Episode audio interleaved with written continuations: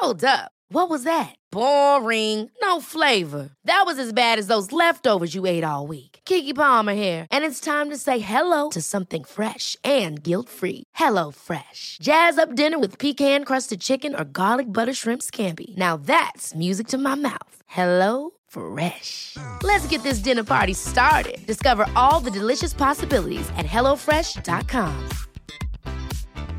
Quality sleep is essential. That's why the Sleep Number Smart Bed is designed for your ever evolving sleep needs. Need a bed that's firmer or softer on either side? Helps you sleep at a comfortable temperature? Sleep Number Smart Beds let you individualize your comfort so you sleep better together. JD Power ranks Sleep Number number 1 in customer satisfaction with mattresses purchased in-store. And now, save 50% on the Sleep Number limited edition Smart Bed for a limited time. For JD Power 2023 award information, visit jdpower.com/awards. Only at a Sleep Number store or sleepnumber.com.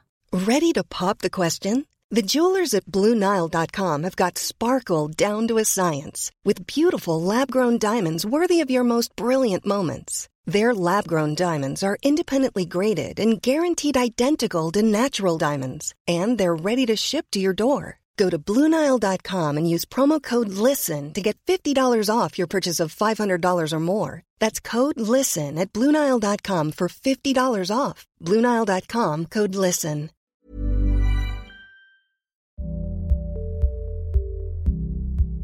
Hello, dear listener, and welcome back to another episode of season five of Owning It, the Anxiety Podcast, with me, Caroline Foran. I hope by now you have probably gotten my message about my new book, Naked, being out.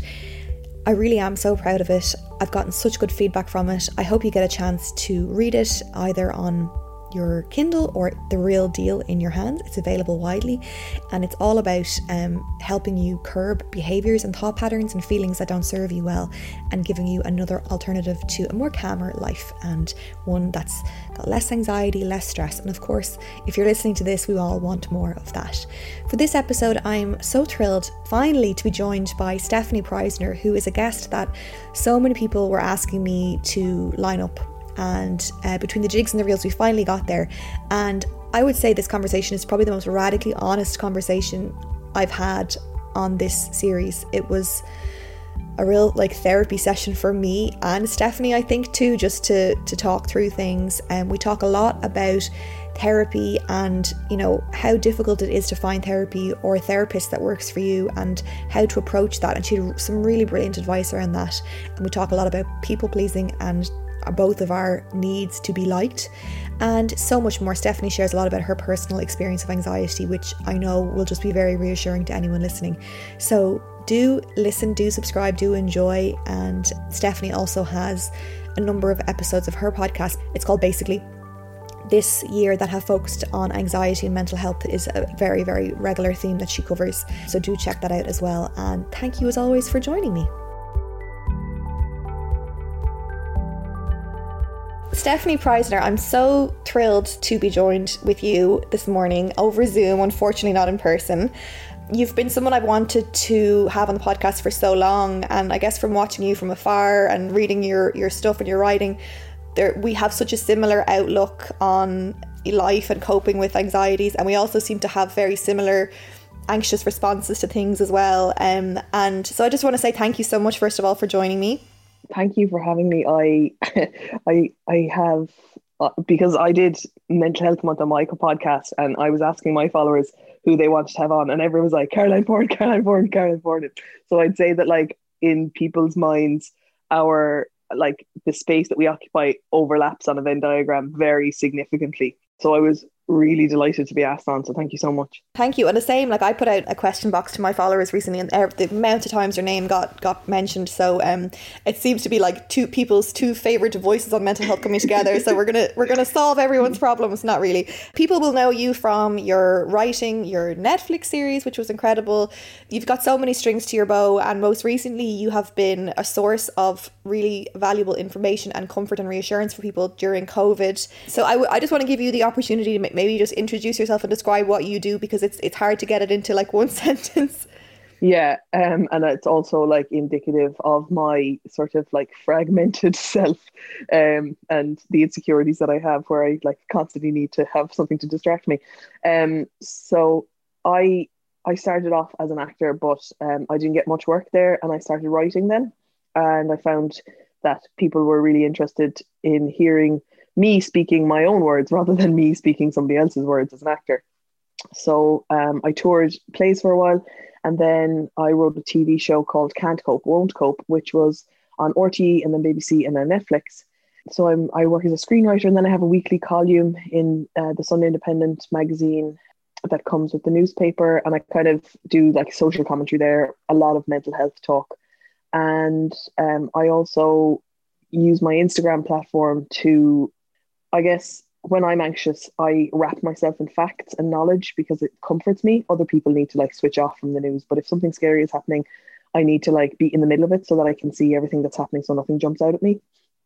Um I like like when I was a kid I couldn't play hide and seek. Um I couldn't hide and wait for someone to catch me. Like that sort of suspense really still triggers me. So I was like, the person would stop counting to 10 and I'd just jump out and be like, I'm here, I'm here, you caught me, you caught me. They wouldn't even have looked for me. Um, so that's what I do on Instagram. I just give people explanations on what's happening with the government documents, what are the regulations. Things change so quickly and I stay on top of it every day and just make things a little bit more simple for people. And then on my podcast, which is called Basically, I focus on getting experts in to make complicated things simple for people. So, how to get a mortgage, what kind of insurance you can have, how to sort your personal finance, how, if you get a positive pregnancy test, what are the next steps there? Um, what is the story with COVID? I get an expert in every couple of months to talk about how the virus is progressing. And then this month, I had four episodes of each week on mental health. So, how do you find a therapist? What's the best kind of therapy for you? Does everyone need a therapist? Then I did one on anxiety. So, just kind of making, I ask my followers what they want made basic, and then I get an expert to do that with me. It's amazing. It's so needed because, like, I turn away from the news because there's just, it's overwhelming because there's just so many different voices and so many different sources of information that I find that I can't control that. So to have one sort of distilled voice where you can come to and, and have it made sense for you, I think is is genius. People have been responding to it really well. And my rule is that like I don't give my opinion. A lot of people are like, what's your opinion on the schools being closed? Or when do you think I'll be able to have a wedding? Like my opinion doesn't matter. Like there's too many opinions out there. These are the facts right now. And that's really uncomfortable because I think people like me, I would love to know when when I was going to get a vaccine or when I'll be able to have a wedding with you know, but those things are unknowable at the moment and that's really uncomfortable. So everyone is looking to to everyone else for the answers because that's human nature. We want certainty we want routine but we can't get it. And i'm really scared that in that vacuum of people hunting for for security and knowledge that's where kind of fake news comes in and you get these whatsapp messages going viral and people spreading disinformation. And that really scares me because you know th- that's actually really dangerous. And so that's i'm trying to fill that vacuum with facts and information yeah, amazing. I'm really thankful that you're chatting to me today, and um, not only because I've wanted to have you on, but as we were talking about before we started recording, um, you had said, "Oh, look, I don't know how much help I'll be to your followers right now because I'm having a bit of a hard time," and I think it really helps people to hear from someone who's sometimes in the middle of it, and I, I'm very conscious of when I'm having a hard time vocalizing it in the moment. When I had my baby last August, I had crippling um, anxiety afterwards. And I was doing all these stories of me crying my eyes out because I was looking for comfort and I was looking for reassurance from others. And now I look back and I think, oh God, you know, it's easy to think I should have just talked about that when I had come through it, maybe after the fact. But that maybe feeds into the idea that people are more comfortable when we are comfortable. And maybe it's perpetuating the idea that it's not okay to not be okay unless you've come out the other side of it. So how important is it to you to, I suppose, own it when you're really not feeling right and let people know that that's okay? I think it's crucial because so many times in life we only hear from people after the fact. You know, we speak about trauma in the past tense, like I was so sad, this thing happened to me, I didn't think I could, but you know, and like our whole life, and particularly on social media, it's before and after. Look at the before and after pictures. And right now, any sort of person who was curating a mental health page wouldn't put me up as a as a before or an after because I'm right in the middle of it. And and it's difficult. That's why I said I just don't know how much help I'm going to be because right now I feel so kind of I don't have very much hope and I don't want to make people feel hopeless, but uh, that's where I'm at, you know, and like I feel like I'm kind of bang in the middle of some unknowable uncontrollable wildness within me that I that I can't seem to get out of and the things that I'm doing at the moment like I have my second appointment with a new therapist me and my last therapist we broke up. And you know that's really difficult because you get attached and someone knows all this stuff about you and then it's not working. And you have to process that. And then I kind of beat myself up being like was it me? Am I too much? Am I not enough? Yeah that's hard yeah. it's hard to be in the middle of that and not be like I thought that I was too much but then I realized that I'm just enough you know? I, I don't have that that knowledge right now. I'm in the middle of it. So and it's tricky you know because it's not even because there might be people listening to this now who are also in the middle of it and saying like oh but i'm she seems like she even knows what's going on and i'm even worse than her because i don't even know how i feel. And that's okay too you know like being in the middle of it doesn't look the same for everyone either. And right now i sort of have my professional hat on because i know i'm doing a podcast with you but i'm also trying to check my ego and not try to appear professional for the sake of it i have these coping mechanisms you know when i'm when I feel insecure, I do things like I'll use I'll use bigger words than I need to to appear intelligent, or I'll try to outsmart someone or correct someone's pronunciation of something. These are all things that my ego does to make me feel like a little bit a little bit better, and and and I'm capable of doing those things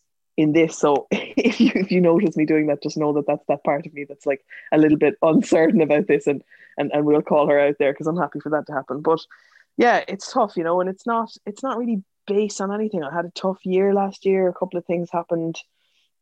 Had a couple of like medical scares that are, you know, resolved now, but kind of ongoing with appointments. And it's not really a time that you want to be going in and out to hospital. And my nana died in 2019, so that was a know, that was a big big thing for you.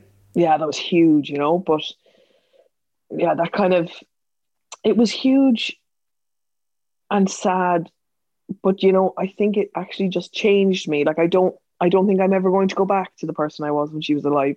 And I've sort of given up trying to get back there because a lot of people were like, Oh, you'll you know, it's gonna be a while, but you'll get back to yourself. I don't I don't I think I'm just a fundamentally different person without her now, and that's okay too, because I have had moments of like great joy and great happiness since she's been gone. So I know that those parts of me still exist. Maybe they're just a little bit different now. Yeah, you mentioned there that just before you started saying that that not a whole lot was going on, or you know, there's not that big of a story to tell of why you're in this situation. And I always preface, you know, when anyone asks me like, "What happened to you when you had that breakdown?" I'm like, "Oh, it's nothing really." Do you find that you're looking to constantly justify your anxiety? Yeah, because I think it's it's is it just a natural thing that humans have where we want an explanation like why did this happen what how can i a good enough explanation, but like people don't really say like, well, actually they do. You know, someone's like, oh, she died of lung cancer. Someone will be like, did she smoke? like, and when people when she said no, never smoked a day in her life, then people are like, oh my god, like that could happen to me because we all do the things that we do to. To, to look after ourselves or we don't and we know that we're actively not doing it you know so people who smoke know smoking smoking is bad and people who don't, you know, people who drink excessively know that that's bad. But I think the difference is that information and knowledge are not the same thing because if we just needed the information, then then no one would ever smoke. But knowledge is different. And I am justifying I try to justify my anxiety by being like, I need what is what happened? Like why has what has triggered this? And and it doesn't. And like my GP and I are flirting with the idea of medication again um, so I was on antidepressants in 2013. So I guess maybe it might be helpful to just go back. Like I was an anxious child and and I'm an anxious adult. And you know, those two things kind of very often go in the same direction. And as a kid, you know, without going too much into my like personal stuff, basically when I was a kid, you know, a couple things happened that made me as a child not feel like the structures that you can depend on are dependable. Yeah. So my parents got divorced and a couple of other things. I had to move country. And so as a child, then I was like, oh, hang on, like what's what's definitely something that I can for say for sure is knowable and is is is secure, what will always be there. And then, you know, you find out about Santa and all everything just gets like, lads, what is the world like? Um, and so I was pretty anxious all the time. And as a kid, it would manifest like like I had to know what was for dinner on Tuesday and Wednesday and Thursday and Friday on a Monday, you know, and I had to know who my teacher in September was going to be before I finished up school in May, or I just wouldn't sleep. We went to the same apartment complex in the same island off the coast of Spain every year for about 10 years because I would get so sick being somewhere new. Whenever we went somewhere new, I would just be so anxious. But if we went, um, uh, you know, my mom only had a week's holidays, let's say in the year, or we could only afford to go away for a week in a year, then, then like, it wasn't worth going away to a new place if it was going to take two or three days for me to settle. So you know, it was just those kind of little things. You were trying to just control what you could control, I suppose, because there was so exactly. much that you couldn't keep your finger on, I suppose. Yeah. And you sort of feel like, oh, yeah, children can't control very much, but adults can't control very much either. And so it only gets worse. I, it does. And there's so many more things that you feel like you should be able to control. And so, um, and like I've been to therapy, you know, I know these things, but what frustrates me, and now that I'm in the middle of it, is that I know that there are things I can't control but it doesn't stop me feeling anxious that I can't control them. I don't seem to be able to just do that sort of like let it go, that sort of meditative Buddhist, you know, you are one with the world. It's difficult. There's such a big difference between knowing something, identifying something, and then actually feeling better. Like I had the same problem, and I always do. And it's like, okay, I've realized that I'm in an anxious way. If I can pinpoint exactly why it is. So why can't I just feel better? And there's always such a delay there. I think between your your body catching up with your mind, having been able to rationalize it. You know, because it involves hormones, and it, like there's so much discomfort happening in your body physically. You can't think your way out of it just by knowing it. But it is probably really crucial and beneficial to have that skill that you can understand it and identify it. And you, it probably pushes you a little bit further along the road to getting or feeling better than if you had no clue and you were like, what the hell is this? Where is it coming from? What's going on? Well, I don't know because there's another frustration then with that comes with like, you know, it's frustrating to get a washing machine without any instructions and not know how to use it. But it's even more frustrating to have the instructions and for it not to be working still. Be like, I'm doing all of the things that the instruction manual says, and it's still not working. So so true. You know, and like they say, like, oh sure, knowing it is half the battle. It's not. Well, if it is half the battle, the rest the other half I haven't even gotten to yet. So it's gonna be a long battle, you know. Um And how is it manifesting and, for you these days? Oh, like really weird ways. Um some days I I'll get an email and a work email and I just won't be able to open it. Like I'll just be so afraid. Like even when your email came in and it was like, here are the like vague topics we're going to talk about tomorrow. I was like, oh my god, like maybe she's angry with me, maybe she's canceling. What is in that email? Someone's annoyed with me. Someone's cross with me. Like the world is unsafe. I know. And when I got your voice note before I even listened to it, I was like, she's canceling. She's canceling. Yeah, you know, like it's it's that, and it and it's things like I'm afraid, of course, now I'm afraid of COVID. I'm afraid of my mum getting COVID. She's in Cork. I'm an only child. She's a single mother.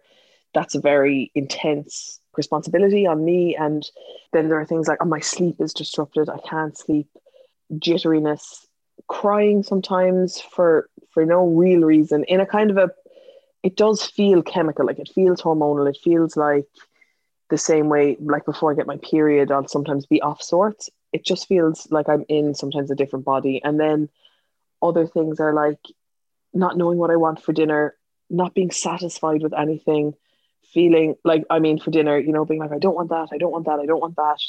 Feeling like all, like I need to check in with every single one of my friends to make sure that they're all still friends with me. And I haven't uh, offended any of them, even though it's not possible that I could have offended them. But the pandemic and the amount of time that has elapsed because also I think mainly probably going back to when I was a kid and my parents separated and my dad left.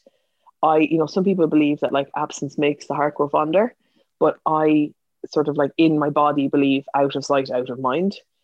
And that is a sort of an instability within me that is always there. Like I feel the constant need to remind people that I'm that I exist and that I still want them to like me and and that I'm still good and I'm still here and can they still you know acknowledge me which which seems like when I say it like if I heard someone else saying it I'd be like oh god I would really have to use some muscle to find empathy there. I'm really hard on myself for that part of me that's like, why are you so needy? Like nobody it doesn't matter what they think of you, but it does to me matter. It does, and, and, it matters to everyone. I think uh, whether we like to admit it or not, and it's probably partly a case of nurture in your experience with you know having had your parents separate, and maybe there's I'm sure your therapist has tried to bring it back to that, but also all of our nature is to is to want to be accepted and to be liked because if if we were at risk of disappointing someone in our tribe and getting thrown out, your survival would be at risk. So it's like we've it's an adaptive response to keep us alive. But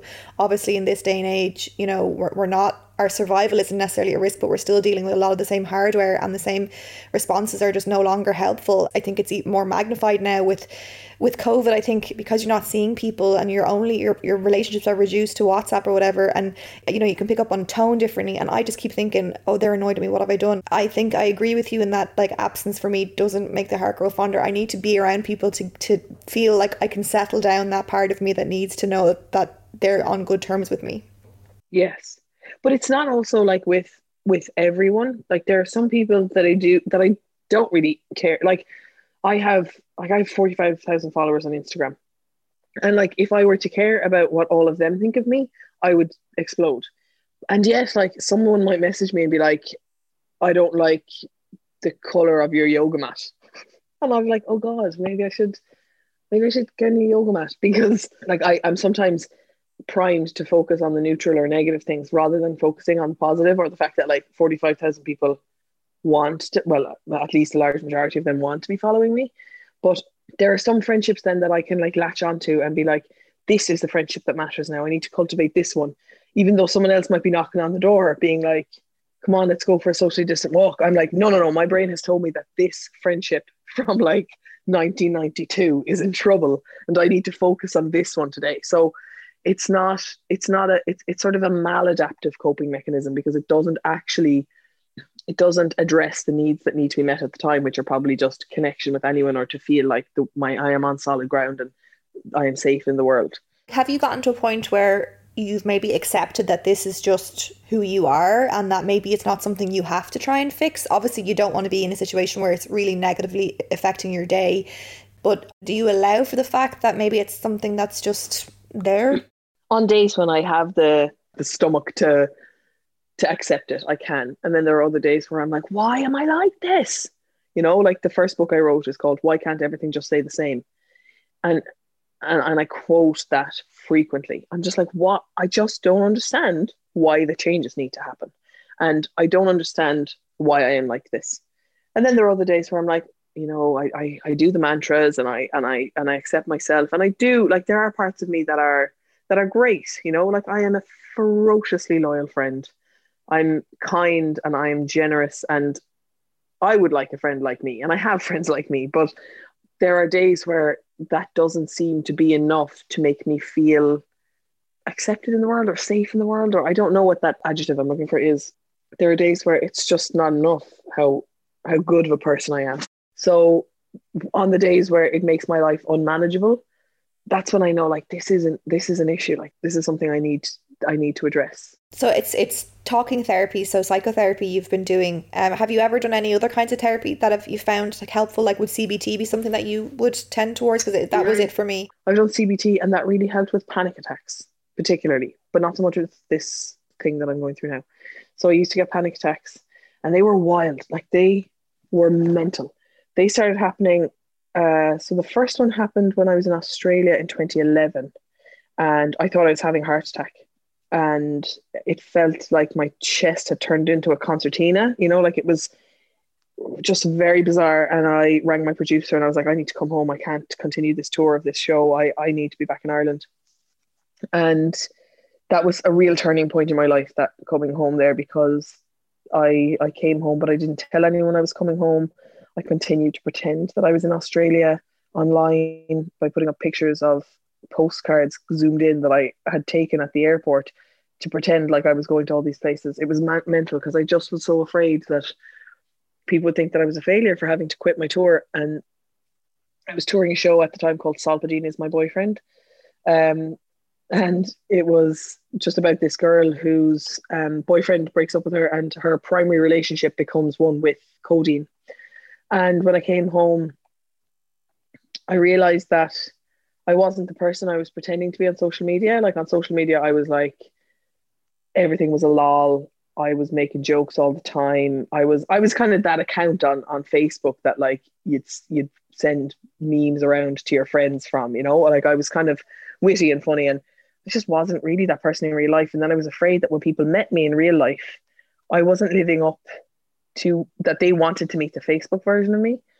Um, and so I had to delete my Facebook and try to like integrate my real self, like in all of myself, into a real version of myself that I could present to the world and be like, look, it might not be what what you want me to be, but this is who I am, and the only way that I can exist in the world is if I'm radically honest about how I'm feeling, because otherwise I feel like you want a different version of me that I've put out there. So that's why I kind of am radically honest about things. But was there a turning point where you decided to consciously own that vulnerability and like commit to it going forward? Uh, yeah, it was that. I was in my bed and I'd been in my bed for a week in Dublin pretending to be in Australia. And I was like, I can't do this anymore. So that was my first kind of journey into therapy. After that, I stopped taking Solpadeine and I stopped drinking.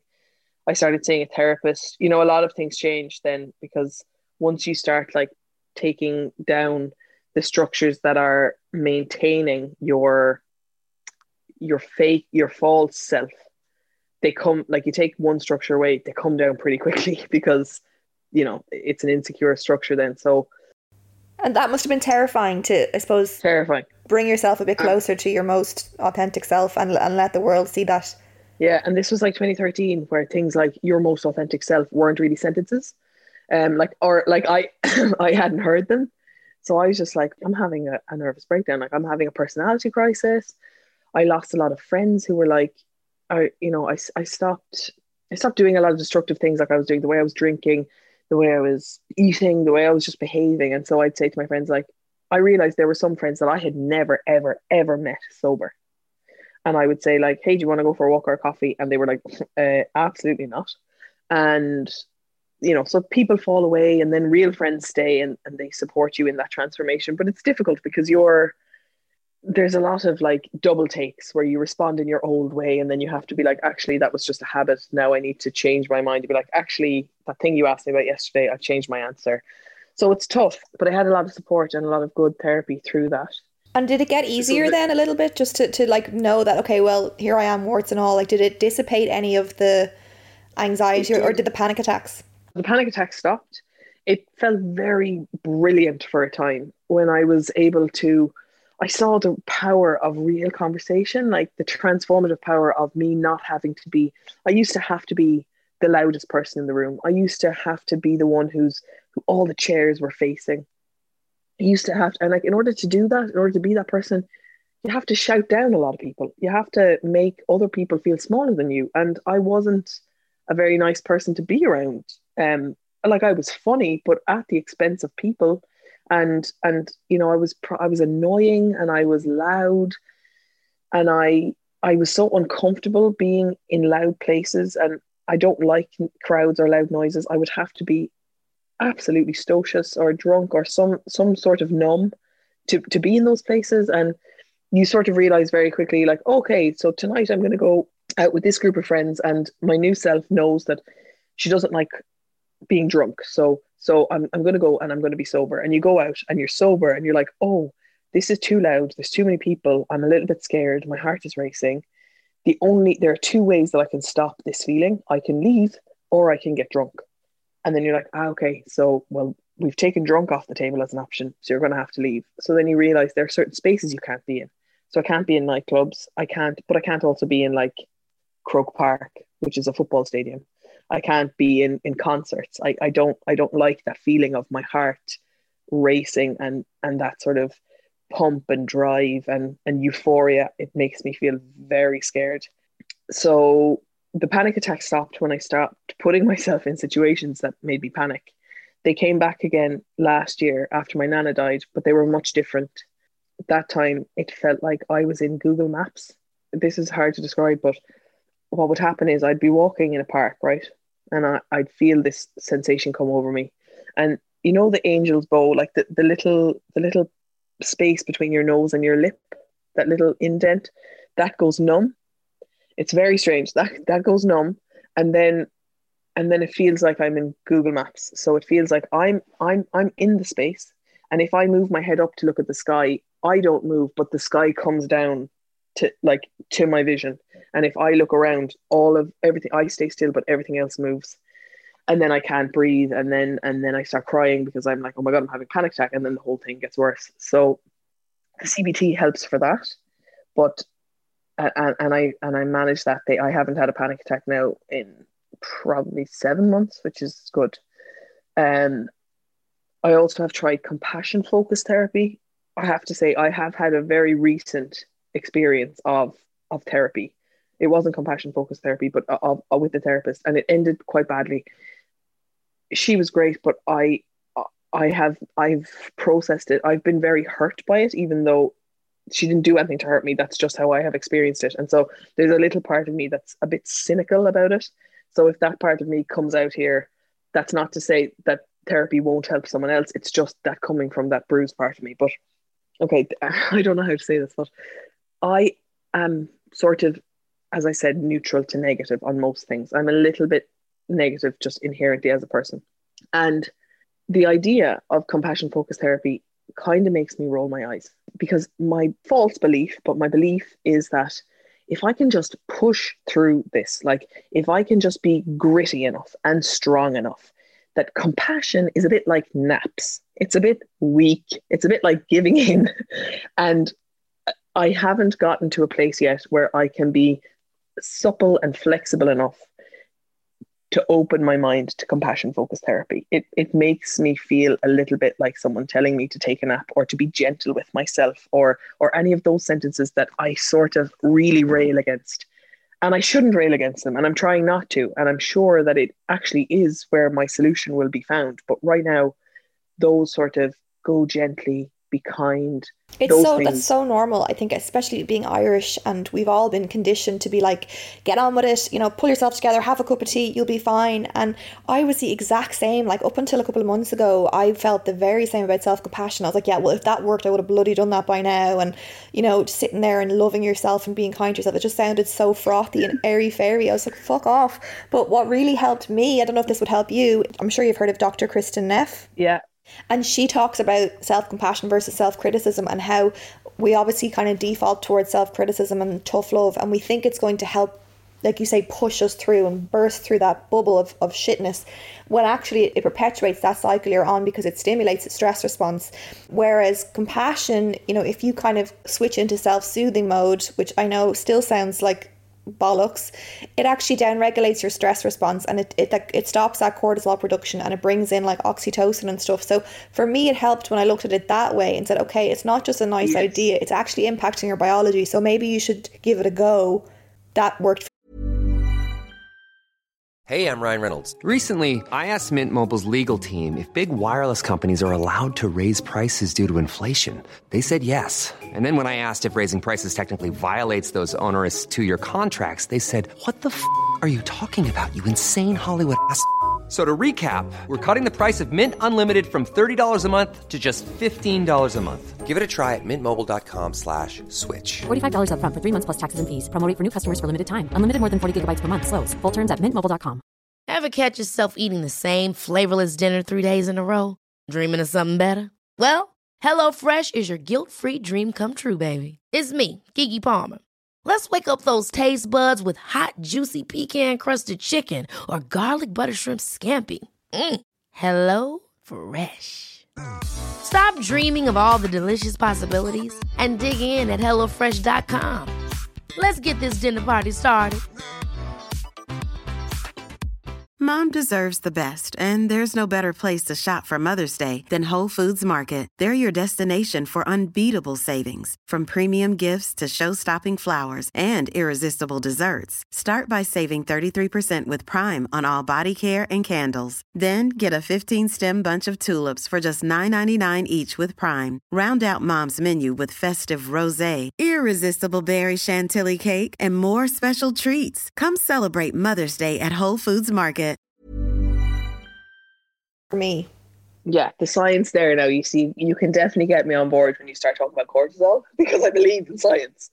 So there's that, and then yeah, other types of talk therapy. I mean, you know, and I on my podcast, um, I did an episode with Mark Smyth. He he just finished this year, the outgoing head president of the Psychology Society of Ireland, and he quoted a study that said that 50% of the progress that anyone is going to make in any therapeutic alliance is based on the fit, the relationship between the clinician and the client. And so it's really crucial to find someone who works for you. But the catch 22 is that the more times you leave, you start therapy and then leave, it's kind of like the more time, the same amount of times that you quit smoking and then go back smoking, you believe that you're incapable of quitting smoking, that it sort of reintroduces the idea to the person that like therapy is not going to help you. So I've gone to several therapists and, you know, they haven't really helped. I mean, one of them now, like I was, this was before I started like getting honest with myself. I just lied my whole way through, just wasted a load of money in there. Um, and then other ones, it just hasn't been a good fit, you know. The problem is when the client thinks it's a good fit and the clinician is like, this isn't working. what do you think needs to happen? Because it's a constantly like a question I get asked, like, can you recommend a therapist? Can you recommend a therapist? First of all, I can't because my one therapist who I had also broke up with me, but because her she she was no longer able to work. And, you know, it's not a case of one size fits all, but there's a real issue, like you say there, with, you know, if people are going to be hopping around from therapist to therapist, they're going to be discouraged, they're going to stop having faith yeah. in the whole idea of it. What what would work? Like, is, is it like a therapy speed dating thing to find your match? That's what I said on that episode with Mark. Like, there should be like a Tinder for therapy. So I would go and listen to the episode with him because he gives some good tips. But if I can remember some of them, it was like, first of all, you need to ring around. You need to acknowledge that, like, you you need to test the water, and you can ask them like, do you do a reduced rate for initial sessions? Like the guy that i am now starting to see he does a free session first of all and it's not about talking about any of the issues that are bringing you to therapy. It's more about him just seeing if it's a good fit. He talks about his qualifications. You need to ask about qualifications because therapy and they're changing it. And i think it's different in the uk and i know a lot of your listeners are in the uk but in ireland the phrase psychotherapist is not a protected title. So in Ireland, like you can't just say, "Oh, I'm I'm a physiotherapist." You have to have done specific training to call yourself a physiotherapist. That's not the case in Ireland. So with psychologists, so you can do a, a two-hour course online and call yourself a psychologist.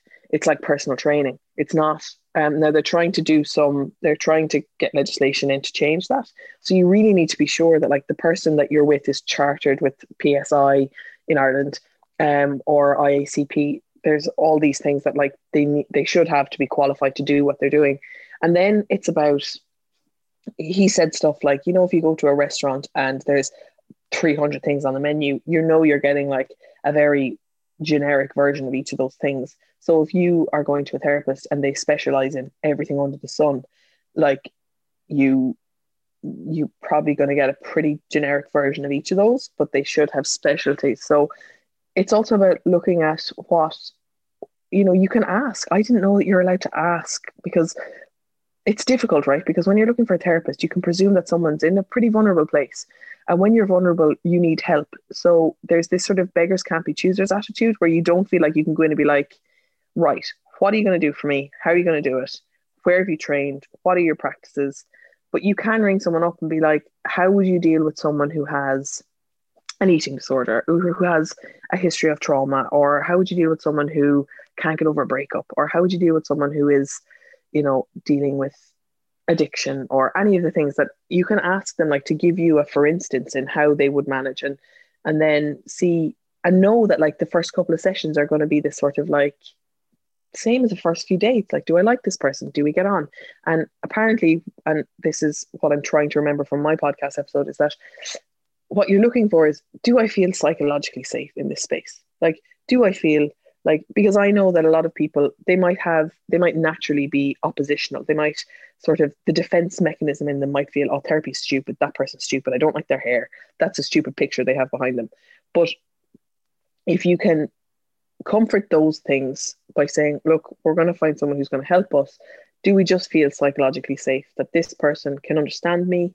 knows where I'm coming from and might be able to guide me through what this sort of maze that I'm that I'm I'm lost in.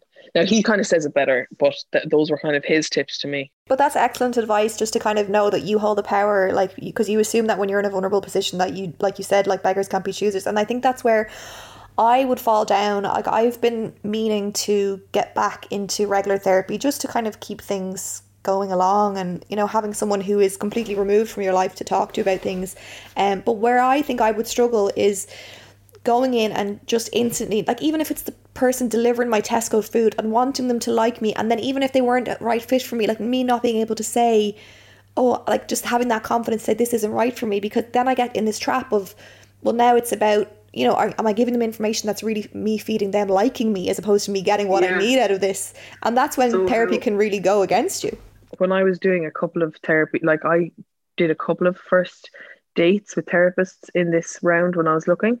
And the first thing that I said was, I really have difficulty with confrontation and people not liking me. If you are just like even a homeopathic amount of kind in my direction, that's enough for me to like to want you to be my therapist and before and, and I need this to be like a really good fit. So can we take the burden together of like can you help me to break this off if it's not if we feel it's not working? Because it's going to be really difficult for me to do that. And a couple of them were like absolutely. And if you just call it out straight away then they will be willing to help you. Because if well now if they're like a money grabber like who then or they haven't dealt with their own issues or they want you to like them, then you're going to be in trouble. But generally speaking, a therapist knows that like they can only be helpful if it's a good fit and if there's transference or counter transference where they they want you to like them, then then there's going to be a problem. Yeah, I'm going to put that into action now because, like, again, like reminding yourself that you do have the power. You can work on what you bring to the table and ask for what you need, as opposed to just saying, "Oh, here I am now. I better just stick with this because I've paid and you're a nice person and I don't want you to dislike me." And what I really liked about the guy that I'm going to see is that he said, "Like, look, the fact that you've been here once is going to mean that it's slightly easier to come back to me than to go to a new person. Please don't let that in the week that goes by." where you're thinking about whether this is the right fit, please don't just do it because you've been here once. There might be someone else out there for you. And, you know, actually, what I decided was that I'm, I actually decided I'm not able to make this decision after one session. I just am So, can I can I continue and now I'll start paying you? But if after a couple of sessions we feel it's not working, can you help me to like, can you be the one to say it? Because or and he said what i'm going to do is i'm going to ask you every session like do you feel do you have any worries about what's happening? Do you do you worry that this isn't the right fit for you? Will we leave it here? And and so he's opening the door there for me to be like actually you know what? Yeah it's not working. And i know that he's not going to take offense. And i'm kind of interested because this is my first time seeing a man therapist and i don't know that i would be as comfortable with that if it was a woman therapist for some reason i care much more about like what woman therapists think of me and what man therapists think of me. Something um, to ask your therapist about. yeah, my man therapist. I want to ask you as well about people pleasing. So, your second book, Can I Just Say No, would give the impression that you're very good at setting boundaries and being able to say, you know, this doesn't work for me, this doesn't suit for me. This is a major source of anxiety for a lot of people. How has your relationship changed with getting the confidence to say no to things that don't serve you? And how can we learn to say no? So the book is called Can I Say No? And it was about permission and capacity. So, like, can I say no? Am I allowed to say no? But also, am I able myself? Like, do I have the capacity to say no to things? And what I learned, it, was about my experience of being a people pleaser and coming out of that. And I do have the capacity to say no. And I am allowed to say no. The problem again is that I, I'm afraid that by saying no, people won't like me. And you know what? What you learn is sometimes people won't like you, and that's really difficult.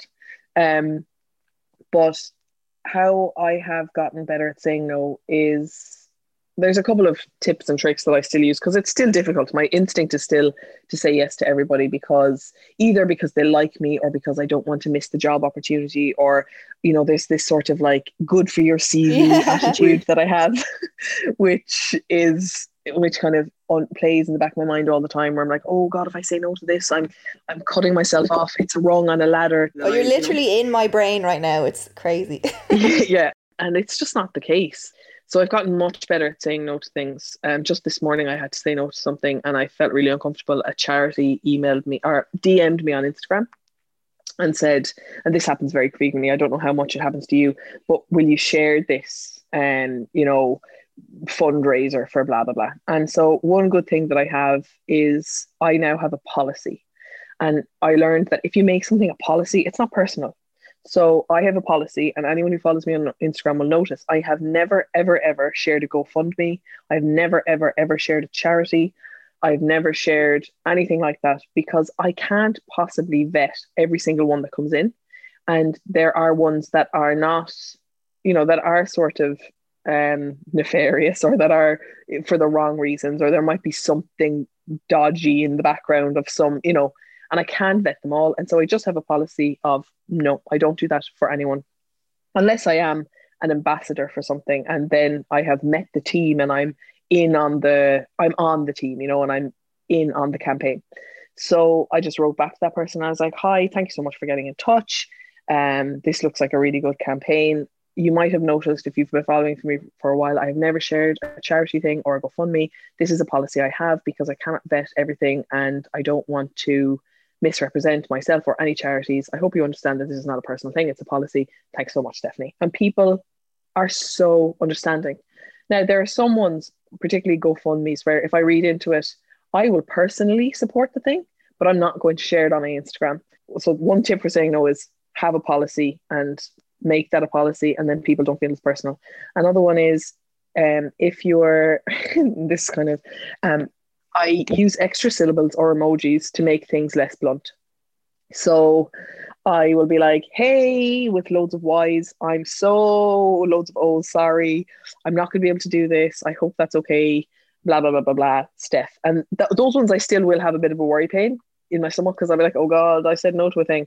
But generally speaking, people, you know, it's people receive it much better because people are also a little bit nervous that the thing they're asking you asking of you is going to damage the relationship as well because i know like you probably when you asked me to come on the podcast we're a little bit nervous waiting for my reply about whether it would be like yes or no or like oh my god you know? So when people ask something of you they're also vulnerable. So they're generally usually just like oh my god okay she said no but at least it was like really nice and we're still cool and she doesn't mind that i asked her something that has helped me is like just always close that loop like don't leave it open. If, it, if it's something that you don't want to do and you're worried about hurting someone ever at least like let them know. Oh i hate when people don't what is that the about? ghosting and it drives me crazy and honestly it's happened to me a lot like within this industry where you've reached out and someone maybe says they're like happy to receive something and then you're like oh did you get that? and then it just completely goes you or i've asked people to come on the podcast and they just don't respond. And it's like, I just totally understand if it's not suiting you, if you've got no time. Like, I know this game, it's fine, but just let me know so that I don't think, oh, did she want me to come back again? Just close the fucking loop. It's so rude. It's so rude, but it's also, if you close the loop for, if you're afraid of saying no, you're going to just resolve it for yourself and move on to the next thing. I'm going to move on to the next guest if you say no, it's fine, you know? Yeah, but then there's like if the loop is open, it's like, oh my god, what if I see that person at an event? I don't know how they feel. They don't know how I feel. I feel sick. I'm gonna puke. And it's like all you have to do is just say no. Like it's so much easier than being rude and thinking. But then there is this thing which I wrote about in the book as well, which is that actually they have given you an answer. Like not responding is an answer, and it's a really rude answer, and you can take it as such, and you can be a little bit offended because they have given you an answer I honestly could talk to you all day about all this stuff. I mean, we could do an, an entire series, um, but I'm just conscious of keeping you for so long. But what one thing I really wanted to ask you before we wrapped up was about social media. So you obviously have a very big following. I'm curious about the content that you consume on social media, and do you find yourself falling victim to social comparison? And how do you curate a healthy social media feed, I suppose, that serves you as opposed to taking from your feeling of well being? In order to answer this, how do you feel about me using you and I as an example? Of course. Um, so I, my social media algorithm is bananas because I unfollow and follow people so frequently. Um, so I have a lot of issues with um like body dysmorphia and, and body issues. Um, I just have a lot of uh, issues with my body, and um, So I have to be really careful who who I follow online because I can get into body comparison, also with myself um, and pictures of myself. So um, I follow accounts who are about like health at every size. No one who talks about slimming world or uses the word treat or cheat or whatever. And sometimes like the people that I follow, they start doing that and then I have to unfollow them. Um, and that's really tough. And then I'll follow some days I'll be like, no, this is I'm gonna get really aggressive again and I'm gonna start kickboxing again, even though I broke like I really damaged my body kickboxing. And then I'll follow loads of kickboxing accounts and then that part of my brain will that protects me will kick in and be like, Stefanie, what are you doing? And then I'll, I'll follow them all again. And then in a personal capacity, so you and I have been occupying the same space for very many years and we've been around each other. Um, but through miscommunication and sliding door situations, we both thought that the other didn't like each other. Am I right? Kind yes. of in representing it like that. Yes. So I thought you didn't like me and you thought I didn't like you. And because we were occupying the same space and we know a lot of people, seeing your social media content was making me feel like I was being like all my friends were hanging out without me, you know, like that I was like not invited to the birthday party or that um and this happens and I think that people listening don't understand that like people who are in the public eye or people who have like a public platform. We know each other but we also we're not we don't we don't know know each other. And we we compare each other and it's really awkward and hard. And so i couldn't this was before instagram had the mute factor. So probably if it had happened now i would have muted you. So i didn't have to see it but i had to block you because i was protecting myself from going on your page and looking at the things that i was like why am i not there because she doesn't like me and i don't know what i've done but then from your perspective, I know just from us chatting before this podcast that like you were like, oh my god, she's blocked me. She doesn't like me. What have I done? And if we had like now that we have been able to be brave enough to call it out, um, it's been resolved. But I wish I had um, it makes me it makes me consider the other people that I've blocked for those reasons and going to them and being like, hey, so I think you don't like me. That's why I've blocked you. Am I right, or do you think that about me? God, yeah, no, it is, it is a tricky one, and I kind of I have done a lot of that myself now. I I think I. I've used the mute button. I haven't been as harsh as you with the blocking. I'm sorry. No, you're all right. But I would just be so frightened of if I met them in at an event. Then it's like, oh my god, are they going to say it? To me? Because like again, like you can't cope with the confrontation. So not that I ever would have even said it to you I don't even think I don't think I would have. I think I would have been too scared.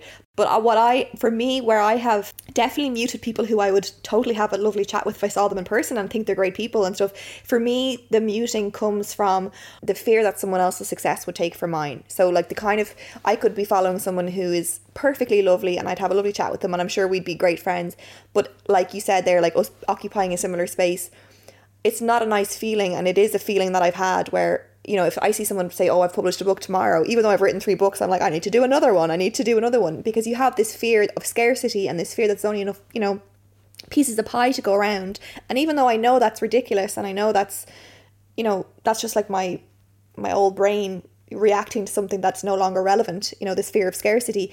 It's still a sickening feeling. So as much as I want to work through it, I also sometimes just need to say, I'm going to just curate my feed so that I don't see stuff mm-hmm. that's going to make me feel that way. Because, you know, you're all in your own lane doing your own thing. And then you just see, oh, I didn't get that job. Or, oh, I should I be this further along? Like the social comparison for me with the career stuff is really big thing. That's not, and I even hate saying it out loud. No, I think it's really important to say out loud because I think a lot of people feel that way. I don't have that so much because I don't really know why the career stuff doesn't like my career I feel very sort of like on my own track with my career. And I think because I deeply deeply so deeply wanted to be a guard that like this isn't that. So like if you went and became a guard I'd be like oh my god I can't follow her because I can't look at that because I'm actually just too jealous. But I don't have that right now. What I do have is kind of like you know, there are some people who I am deeply friends with, but I can't follow their online presence because because it doesn't feel like the person that I know, and that really freaks me out. Like I know everyone has a public persona. I'm pretty much myself on Instagram, and I follow you now, and I know that you are, um, really like truly who you are. But there are some people who like I'll be texting or WhatsApping, being like, you know, how's it going? They're like, oh, I'm having a tough day, and like, oh, you know, I'm I'm fighting my boyfriend. And then you go onto their Instagram, and they're like, hey guys, just got this, blah blah blah, and you're like, who are you? And that really freaks me out because I feel like I'm being gaslit, so I can't follow that. I have to be like, okay, I can only have a real life in person relationship with that person because it makes me feel like like I'm being fooled otherwise. Do you think that you know, I, I definitely feel like I've shied away from accounts that are more, I suppose, aspirational. People showing their best bits was such a trigger for me. And like the only way I got on top of my anxiety was by saying, look, I'm not going to just show the best bits. There's no positive or negative, like you say, neutral. It's just th- this is how I am yeah. today. Do you think that if you have a big following, like, do we have a responsibility to keep it real so that we're not causing more anxiety for people who follow us? Or do you think it's really a personal choice? It's up to you if you want to share the best bits. It's up to you if you want to just keep it real. I mean, everyone has their own choice. I think it's about the the individual it's about the followers knowing that if the followers can know what's happening on the account then it's okay you know? Like if someone is being like this is my real life these are not my best bits this is me at my best and worst and everything is like perfect that's really difficult for someone to metabolize to be like okay so this is someone's best and worst and their worst is better than my best. But it's all it's okay to be someone for someone to be like i'm going to have a posy vibes only instagram account. I'm not going to come on on my bad days. I'm only going to come on for entertainment when i feel up to it. Then that's fine. People know what they're getting. Um it's all i think it's all about transparency particularly on instagram because because it's too much and because of this lockdown and because of covid people are spending so much time on instagram it's really i spend more time on instagram than i watch television i don't watch television anymore I hate it um, and so the accounts that get me through my day, like I feel like I've I've made friends and like I love Instagram. This community is so supportive when you're honest with them, when you're real. Of course, there's a few trolls in there, but generally speaking, your community comes out against the trolls. I call them out as well, you know. Like I got this balance board for Christmas from my mom. And like my followers saw me opening my Christmas presents. They saw that my mom bought this thing for me. And then I was on it the other day and I was tagging them in it because, you know, you have to stand on it and balance and it's fun. And I tagged them in it. And then someone was like, oh, you didn't put hashtag ad on. And, and I was like, what is this? Like, uh, it's not a hashtag ad. I never put up sponsored content. I'm not one of those influencers. I don't get free stuff. And if I ever do get free stuff, I'm very much like, this person sent me this thing that is the information you need. But then I put that up, and loads of followers were like, "Oh my god, I can't believe someone said that because I saw you opening that present, and your man bought it for you." And um, and even the guys who owned the board were like, "Oh my god, I can't believe they sent you something." Now we are going to send you something. I was like, "It's not you have to." Um, what advice yeah. would you have, I suppose, to, to wrap up, you know, and a completely respectful of the fact that you're still in it and you know, we're to constantly go in and out of these waves. That's just life. You know, it's constant series of struggles and lulls, I think. But for someone who's in it right now. So, for someone who's in it right now, and I think a lot of people are in it right now. And one thing that I took away from my podcast with the therapist was one, it's the situation that is abnormal, not us, right? This pandemic thing is abnormal. And a normal response to a pandemic is to be anxious. Like it would be really weird if you were taking this in your stride how you know that you might need a little bit of support from a professional is if it's getting in the way of your everyday life, if it's making your life unmanageable. And that's how I know that I'm in the middle of something because I'm anxious most of the time. Even on my best days, I'm going to be like, oh God, who's at the door? You know, why is someone ringing me? I hate phone calls, but I can get through it. And then there are days where it makes my life unmanageable, where I cannot check my bank statements, where I cannot answer the phone because I'm just so afraid that the world is angry with me. Um, and when it gets unmanageable, that's when I know, and it's been like that for a sustained period, that's when I know I can get help. So I guess the takeaway is to know one, it's pretty normal for you to be feeling anxious right now, but if you feel like it's getting in the way of your life, then you might need some support. Amazing. Stefanie, thank you so much. There's so much in there that I'm taking for myself around, especially around the therapy and like trying to navigate that and find someone that works for you. And I know that people will really appreciate hearing from you and saying that you're, you know, struggling at the moment because like you say, it's it's all well and good to say, Oh, I was feeling bad. I you know, yeah. now I'm perfect. Now if I now I can come back out to the world and now you'll accept me because now I'm fine and we'll all be comfortable with each other because we're all fine. We need to be comfortable with discomfort in order to normalize it and make it easier on everyone. So I can't thank you enough. And before I let you go, actually, in spite of all of these feelings, you're still incredibly successful and you're achieving so much. What have you got going on career wise? What can people look forward to? This is another thing that like really used to trigger me when I'm feeling down is like listening. It's kind of like you, like listening to other people rattling off their CV and the fascinating things that they're working on. So I'm working on a couple of things, um, but I don't actually want to talk about them because I think it doesn't help people because they compare the things that other people are achieving. So I'm just going to be quiet about those things. Respect that. And people can follow you at Stefanie Preissner. At Stefanie Preissner, Stefanie with an F. Yeah, thank you so much. Thank you so much. Aside from the podcast, I'm actually just really glad that the podcast led to us having the discussion where where, where we made our connection and I'm, I'm actually really really grateful for that so thank you so much. Oh thank you. And this like so this was like our own personal therapy for each other as well that everyone's going to get to listen in on. But I think it's good because female friendships particularly that play out across social media I think everyone has experience of that. And so last night before this podcast I messaged you for the first time ever to be like I'm nervous about tomorrow because I feel like you don't like me. And you were like well you blocked me and I feel like you don't like me. And then we made up and I think that's really I think like for two women in their thirties to say that openly that and not pretend like oh we're in the media and we have like totally happy relationship that's I think that's important to say. Well, I think if you try if you try to be fake, it's going to just create more tension and more anxiety, and we don't need any more of that in our lives. Thank you very no, much. No, we definitely don't.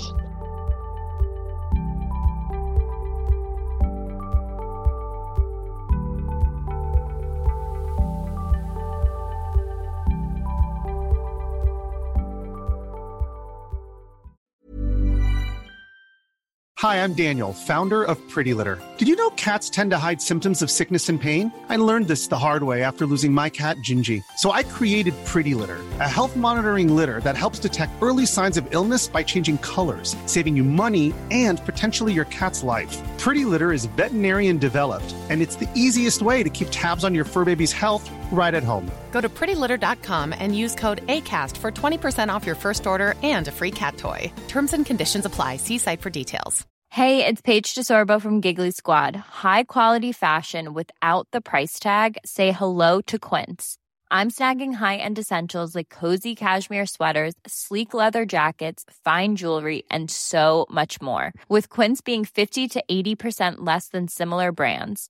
And they partner with factories that prioritize safe, ethical, and responsible manufacturing. I love that. Luxury quality within reach. Go to quince.com slash style to get free shipping and 365 day returns on your next order. Quince.com slash style.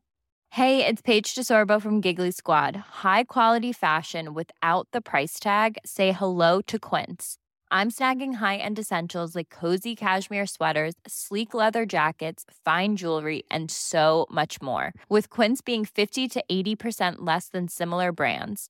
And they partner with factories that prioritize safe, ethical, and responsible manufacturing. I love that. Luxury quality within reach. Go to quince.com slash style to get free shipping and 365 day returns on your next order. Quince.com slash style.